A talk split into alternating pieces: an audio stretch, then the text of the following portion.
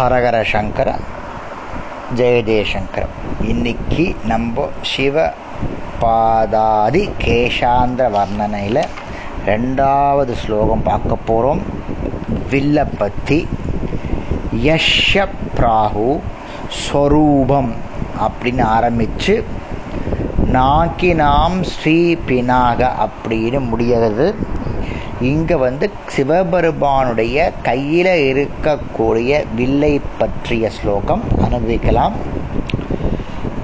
ஒரு காலத்தில் திரிபுரர்கள்னு அசுரர்கள் வந்து எல்லா உலகங்களையும் வென்று தேவர்களுடைய பதவியிலும் கைப்பற்றிட்டா மேலும் அவர்கள் வந்து பட்டின வடிவம் கொண்டு பல இடங்களில் உட்கார்ந்து பல பேரை அழிச்சுண்டு வந்திருக்கா? அப்போது என்ன பண்ணுறா எல்லா தேவாதி தேவர்களும் இந்த பரமேஸ்வரனை அண்டி தங்களுடைய குறைகளெல்லாம் சொல்லி பரமசிவன் இதுக்கு ஒரு தீர்வு காணுங்கோ அப்படின்னு சொல்கிறார் பரமசிவனும் அவருடைய வேண்டுகோளுக்கு இணங்கி அவர்களை அழிக்க புறப்படுறார். இது ஃபஸ்ட் பார்ட் செகண்ட் பார்ட் எல்லா தேவர்களும் என்ன பண்ணுறா தங்களுடைய வலிமை எல்லாத்தையும் சேர்த்து அம் சிவபெருமானுக்கு பினாக்கம் அப்படின்னு வில்லாக அமைச்சு கொடுக்குறார் தேவலை பவர் எல்லாத்தையும் சேர்த்து சிவபெருமானுக்கு யுத்தம் பண்ணுறதுக்கு ஒரு வில்லா பினாக்கம்ன்ற வில்லா அமைச்சு கொடுக்குறா. உலகங்களை காப்பதில் ஊக்கமுடைய மகாவிஷ்ணு அதற்கு பானம் அம்பாக இருக்கிறார் முதல்ல வில்லு ஆச்சு அப்புறம் பானம் ஆச்சு. பாம்புகளுக்கு தலைவனான வாசுகி அந் அந்த வில்லுக்கு கயரா மாறுறார்.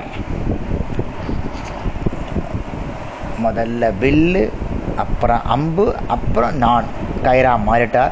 மிகுந்த வலிமையுள்ள திரிபுரர்கள்.